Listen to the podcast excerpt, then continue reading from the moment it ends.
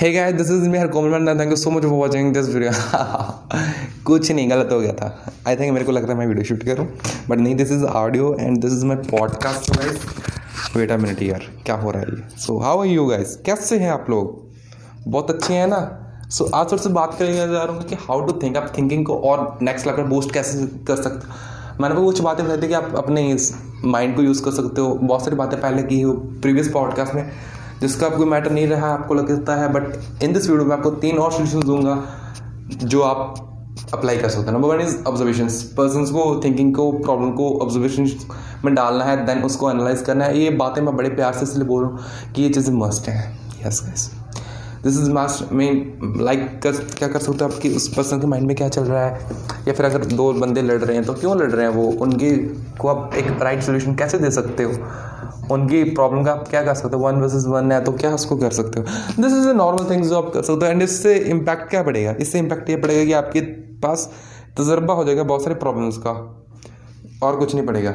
Okay and my second thing is आपको network में बात करनी जो नेटवर्क इज़ नेटवर्क आपका नेटवर्क आपकी नेटवर्क बन सकता है।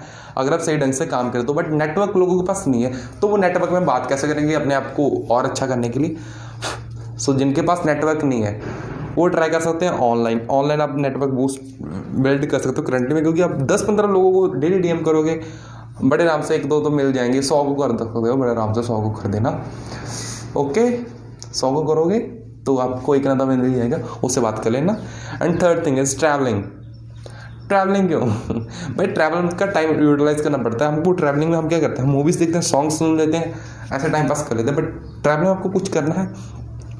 आपको ट्रैवल में भी ऑब्जर्वेशन करनी है। अब ट्रैवल में ऑब्जर्वेशन अलग टाइप की हैं।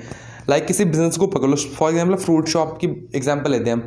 अब फ्रूट शॉप को बार में सोचोगे ये कितने साइज़ की है जो सामने आपके, उसमें क्या क्या वो पर्सन सेल कर उसका ऑनर क्या है, क्या कर रहा है वो, ठीक है ना?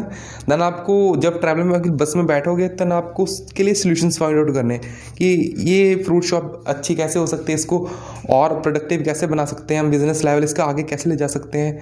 ये चीज़, चीज़ें आपको सोचने हैं। बहुत ब्रेन बूस्ट होगा इस this thank you so much for watching sorry listening for this podcast I am so crazy thank you